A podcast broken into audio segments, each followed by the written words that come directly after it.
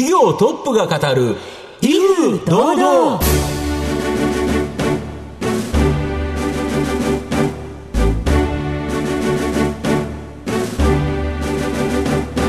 毎度相場の福の神こと藤本信之です。アシスタントの飯村美希です。この番組は巷で話題の気になる企業トップをお招きして番組の指揮者的役割である財産ネット企業調査部長藤本信之さんが独特のタクトさばきでゲストの人となりを楽しく奏でて紹介していく企業情報番組です。今週もよろしくお願いいたします。やはりスマホスマートフォンって、うん、まあ切っても切れないっていうか、はい、みんな毎日使ってるものなんですけど、はい、このスマートフォンアプリでですねあることができるような、はい、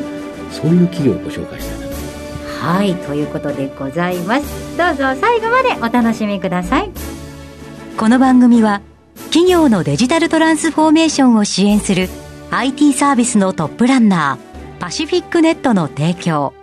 財産ネットの制作協力でお送りします。企業トップが語る威風堂々。それでは本日のゲストをご紹介します。証券コード4263東証グロース上場サスメド株式会社代表取締役社長、上野太郎さんにお越しいただいています。上野さんよろしくお願いいたします。よろしくお願いいたします。お招きいただきましてありがとうございます。サスメド株式会社は東京都中央区日本橋本町に本社があります。持続可能な医療、サステナブルメディシンを目指して治療用のスマートフォンアプリの開発と独自開発のブロックチェーン技術で医薬品開発の効率化を推進するサスメドシステムの提供の2つが柱の企業です。それでは上野さんの方からも簡単に御社のことを教えてください。あの、私どもは治療用のアプリというものを医療機器として開発しております。治療というとお薬ですとか、あの、医療機器のイメージがあると思うんですけど、それをスマートフォンのアプリを通じて、はい、あの、病気の治療をするという取り組みを行っております。また、あの、治験を実施する際にですね、医薬品の開発をブロックチェーンという技術を用いることで、効率よく患者さんにお薬を届けるためのご協力をさせていただいております。ありがとうございます。スマートフォンで治療っていうのがもうすごいパワーワードですよね。はい、はい、また後ほどじっくりと事業内容について伺っていきたいと思いますが、まずは上野さんの自己紹介を兼ねて、しばし質問にお付き合いいただきたいと思いますので、よろしくお願いいたします。では、上野さん、生年月日を教えてください。1980年12月21日生まれ、今41歳になります。子供の頃、ご両親のご職業は何だったでしょうか？父は、あの、医師でして、あの、開業医を行っております。お父様が、えっと、お医者様だったから、この医療の道にといったところもあるんでしょうか？そうですね。少なからず影響はあったのかなとは思っております。はい。では学校とかもそういう学校選ばれてたんでしょうか？高校まではまあ一般的な普通科のあの高校に通ってまして、まあ、大学で医学部の方を選んだという形になっています。それも場所が変わってるんですよね。そうですね。私はあの大学の方は東北大学で仙台の方に伺っていたんですけど、うん大学院についてはあのテーマで選ばせていただいてあの九州の熊本の方に行っておりました。なるほど。そのテーマってどういうテーマになるんですか？あの睡眠の基礎研究というのにすごく興味を持っておりましたので、うですね、そうですね、うん、脳科学の分野に興味を持っていまして、うん、で特にその意識がなくなる状態として、まあ、睡眠のメカニズムを研究しようということで、うん、えー、熊本大学の先生のもとで研究を行っていました。えー、大学院ご卒業後の経歴はどのような形になるんでしょうか？大学院の在籍中もですね、え病院で実際に患者さんを見させていただいておりまして、なのでこう病院で医師をやりながら大学院生をやっておりました、はい、で大学院で博士号を取得した後にも医療機関で患者さん見させていただきながら研究を研究所などであの実施するという形で行っています。その中で、えー、現在につながる道にたどり着くんでしょうか？医療機関では特に睡眠の専門外来というのを見させていただいていまして、はい、まあ、その中で不眠症の患者さんなどを多数あの医療機関で外来診療をやらせていただいておりました。でその中でこう睡眠薬の使い方に対してですねやはりこう睡眠薬があまり良くないものだということが言われながらも、やはり医療現場では患者さんに多数出されているというところが、はい、あの課題意識の始まりになっています。その睡眠専門の外来であったということは、よそで治療を受けて睡眠薬を処方されている方が、また最終的にたどり着くところになるんでしょうか？そうですね。多数、まあ、睡眠薬がすでにこう処方されている状態で、なかなか良くならないというので、こう紹介されて、あの来る患者さんというのは多数いらっしゃいました。複合的に眠れなくなっている原因が結構いろいろあったりとかして病院では睡眠薬を出されたけれどもその睡眠の指導っていった部分をその睡眠外来で担っているというところなんですか？そうですね。あとはその一般的なあの睡眠の病気以外にも、専門的な詳しい検査をしなければ、なかなか診断がつかないような病気というのもありまして、まあ、そういったところはあの専門外来で適切に検査をして、診断をつけて治療につなげていくっていうような形になります。今のサスメドを創業するきっかけもその時生まれたんでしょうか？実際に医療機関で睡眠薬以外のソリューションが推奨されながらもなかなか医療現場の先生方の時間が限られる中でですねこう人手で提供していくっていうことにはなかなか限界があるなと感じまして、スマートフォンのアプリとして提供できれば薬を使わない治療法というのがまあ普及できるんではないかというところから起業に至っています。もともとそういうアプリ制作等々はお得意だったんでしょうか？私自身がエンジニアというわけではないんですけど、うん、大学院の時にですねデータの分析などでプログラムを書いたりですとか、うん、あと私自身も簡単なスマホのアプリを自作したりみたいなことはやっておりましたので、まあ、その延長線上で、うん、あのできるんではないかなという感触は持っていました、それでその発想に至ったわけなんですね、なるほどありがとうございました。さて皆さん上野さんのちょっとなりどのように伝わりましたでしょうか？後半では上野さんが率いますサスメド株式会社についてじっくりと伺ってまいります。トップが語る威風堂々。では後半です。藤本さんのタクトがどう冴え渡るのか。ゲストの上野さんとの共演をお楽しみください。まあ、御社は病気の治療用のですね、スマートフォンアプリ、まあ、これを開発されてるっていうことなんですけど、どんな病気、これを対象としてるんですか？あの私たちは不眠症のほかにもですね、うん。うん、がん患者さんに対してのアプリですとか、うん、あとはその透析の予備軍と言われる、はいはい、あの腎臓病の患者さんに対してのアプリなどを開発しています、なるほど、これ、なんでその例えば不眠症であれば、薬を飲まずにですねスマホアプリでこの病気が治るということなんですか、だ寝れるということですよね、不眠症で言えば。そうですね。あのまず、不眠症自体がこう悪化してしまうメカニズムというのが分かっていまして、はい不眠症の患者さんというのは、やはりこう寝れないことが心配なので、うん、まあ、そうですね、はい、明日何時に起きなきゃいけないのに、早く寝なきゃなんて思うんですよね、ね。はい、まさにそういったこう認知の歪みが、そういった不眠症の悪化につながってしまうということが分かっていたりですとか、あとは行動があの変わってしまうと、うんうん、例えばそのより早く布団に入ってしまうみたいな、まあ、もう、はい、これ寝れないと困るから早く寝ようと思っちゃうんですよね、はい、そうするとますます布団に入るとですね、うん、寝れなくなるということが分かっていまして、うん、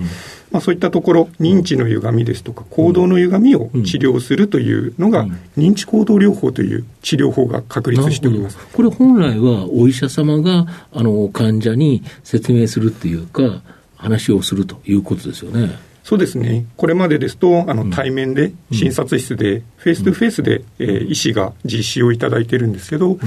なかなかそれがこう実施できなくて、まあ、睡眠薬をまあ処方してしまうという現状がありまして、まあ、そこに対してアプリのアルゴリズムとして患者さんに届けるっていう流れになります。なるほど。そうすると、実際に治療して、で、この場合やっぱり医療機器ということですから、勝手に売るわけにいかないんですよね。そうですね。おっしゃる通り、医薬品と同じ形になりますので、うんうん臨床試験というのを実施して、はい、そこで有効性と安全性を確認した上でですね、うん。うん、国に対して承認申請を行って、うん、承認が取れて初めて販売できますし、え実際患者さんに届ける際にも、医師が処方するというのが流れになりますので、誰でも使えるというわけにはいかない形になります。でこの不眠症のやつに関しては、もう治験を行って、その統計的に効果というのが出たということですか？そうですね、あのすでに学会発表などもさせていただいているんですが、うん、治験で、えこのアプリを使うことで、不眠症の治療が優位に改善できるということを確認して、うん、承認申請の方もさせていただいている状況です、これ、いつ申請されてるんですか？今年の2月に申請をしております。これって大体、まあ、その承認はあの国がするのであの、御社が知ることではないとは思うんですけど、ざっくりと平均的にはどれぐらいで承認されるものなんですか？国のホームページなどには、うん、あの平均して大体12か月ぐらいで、うんうんうん。えー、承認申請からまあ承認までですというふうに書かれております、うん、なるほど、これ、承認されると、例えばスマートフォンアプリって、例えばゲームとかいっぱいあるじゃないですか、あれって、やはりグーグルさんとか、アップルさんとか、まあ、世界のでかい会社さんが、まあ、プラットフォーマーとして提供されるので、これ、どうやってダウンロードするんですか、御社のやつって？あのダウンロードのところについては、他のアプリと同じように、うん。うん、プラットフォーマーの。そうですね、プラットフォームを活用させていただくんですが、うん、一方で、えー、ダウンロードできても、使うことができない、ログインできないという形になってまして、そのログインのために先生が処方してくれたら、はい、治療薬でお金、まあ、薬って買うと思うんですけど、これもどういうふうに買うようになるんですか？そうですね、そこはもう本当に医薬品ですとか、うん、医療機器と同じように、うん、医療機関で処方いただいて、医療機関に支払うと、うん、で保険が効くという形であれば、一部負担のみ患者さんが支払って、3割負担とか2割負担とかよくあると思うんですけど、はい、そうね、そういう形になるということですか。イメージ感として、まあ、御社として、やはり株式会社ですから、収益っていうのは重要かと思うんですけど、どれぐらいもらえそうかなというものなんですか？そうですね、今実は国の方でも、こういった治療用のアプリを保険制度でカバーするという流れになってまして、ななのでそういった意味では、きちんとしたまあ点数が、保険点数がつくだろうというふうには見込んでおります。またあの治療法としてもですね、薬を使わない不眠症治療というのが、ガイドラインなどでも推奨されている形になってまして、海外などでは第一選択として、こういった非薬物療法ですね、認知行動療法を推奨するとなってますので、まあ、十分患者さんに届けられるんではないかというふうには考えています。なるほど、睡眠薬って別に不眠症が治る薬じゃなくて、要はその時に寝れる薬ですよね。ということは、御社のこの治療用アプリであれば、治るということで言えば、国としてもずっと死ぬまで睡眠薬飲まれるよりいいということですかね。そうですね、睡眠薬の問題の一つとして、うん、なかなかやめられないと、でそういった依存性がまあ国としても問題視をしていますので、うん、医療現場の人手によらずにですね、うん、この認知行動療法というのを患者さんに届けられる方法として、あの不眠症がしっかり治療できる方法になればと考えています。で、これが治験が終わってるので、まあ、申請、承認が下りれば、これ、販売って御社が売るんですか？販売のところについては、はい、あの製薬メーカーさんと私たち提携させていただいていまして、はい、あの塩野義製薬さんという大手の、大手企業ですね。あのメーカーさんと販売提携を行わせていただく予定になっています、ちなみに不眠症って、どれぐらいの患者数いるんですか？日本国内で不眠症状がある方っていうのが、大体1800万人ぐらいいらっしゃるというふうに言われてまして、人口の1割以上ということですね。そうですね、うん、そのうち実際に治療を受けている方が590万人、今現在いらっしゃると言われています。でそのほとんどが今ですと、まあ、睡眠薬が投与されているというのが現状かなと思います。そしたらこの人の、まあ、ある程度の部分と、今、睡眠薬という形で、どうせ行ってもお薬出されるだけだなと思うから、行かない人も、そうすると、だけどスマホで治るんだったら、それは受けてみたいなという人、いますよね。おっしゃる通りですね、うん、やはり睡眠薬というと依存性のイメージなどで、うん。うん、あの薬飲みたくないっていう方、非常に多くてですね、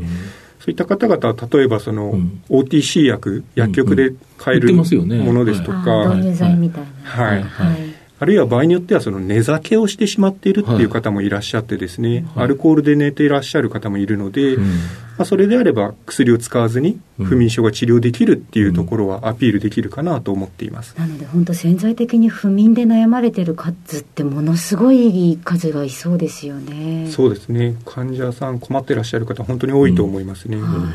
そうするとやっぱり御社の治療アプリこれが承認されればこの人たちを救うことができる。でそれ以外にもあれですよね。今治験終わって申請しているのは不眠症だけですけどそれ以外もだからがんとか、はい腎臓病とかやってると。今これ開発中ですか？いろいろ大学の先生方ですとか、うん、国立のセンターの先生方と連携しながらですね、うんうんあの他の治療用のアプリというのも開発させていただいています、あと、少し話変わるんですけど、日本の医薬品開発には莫大なコストがかかっているというふうに思うんですけど、御社の独自開発のこのブロックチェーン技術を利用したサスメドシステム、これを使えば、人手とコストの削減が可能になるとか。そうですね、おっしゃる通りで、あの日本の知見というのは諸外国に比べても高いということが言われてまして、うん、そうですね、でそうなるとこう、新薬の開発が日本でなかなか進まないという問題があります。なので、いいお薬があっても、患者さんに届けられないというところを、人手とコストを削減できるようなシステムを活用することで、えー、医薬品の開発を推進したいと考えています。これは IT の力を使って、その生産性をアップする。これによって、できるだけコストと人で人間の手を煩わせない、コストを下げるということですか？そうですね。あの、知見のデータの信頼性を担保しなければいけないというレギュレーション、規制がありまして、うん、そこをブロックチェーンという技術を用いることで、データの信頼性を担保できるというものを構築しています。御社の今後の成長を引っ張るもの、改めて教えていただきたいんですが。治療用のアプリが複数今控えていますので、うん、その治療用のアプリですとか、うん、治療のアプリに限らずですね、医薬品も含めて、はい、えー、この治験の効率化というのが事業の柱になると考えています。では藤本さん最後の質問をお願いいたしますあなたの心に残る四字熟語教えていただきたいんですが弊社のビジョンでもあるんですが、うん、持続可能という四字熟語になります、うんうん。はい。改めて選ばれた理由そして思いを教えてください。私たちもこう起業した理由としてですね、はい、日本の医療ですとか世界の医療を持続可能にしていくということが、まあ、当初からビジョンとして掲げていますので、うん、まあ、そういった意味で持続可能な医療を実現するという、うん、そこの思いというのはですね改めてあのお伝えできればと思っております。はい。ありがとうございます。本日のゲストは、証券コード4263東証グロース上場、サスメド株式会社、代表取締役社長、上野太郎さんにお越しいただきました。上野さんありがとうございました。ありがとうございました。ありがとうございました。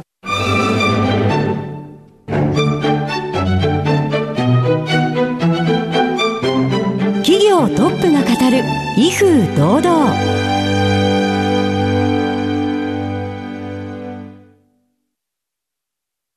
企業のデジタルトランスフォーメーションを支援する IT サービスのトップランナー、東証スタンダード、証券コード3021パシフィックネットは、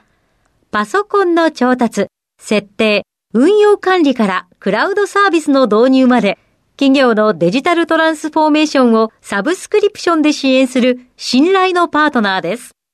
取引実績1万社を超える IT サービス企業、東証スタンダード、証券コード3021パシフィックネットにご注目ください。お送りしてきました企業トップが語る威風堂々そろそろお別れのお時間です今日のゲストはサスメド株式会社代表取締役社長上野太郎さんでしたそして上野さんの選ばれました四字熟語は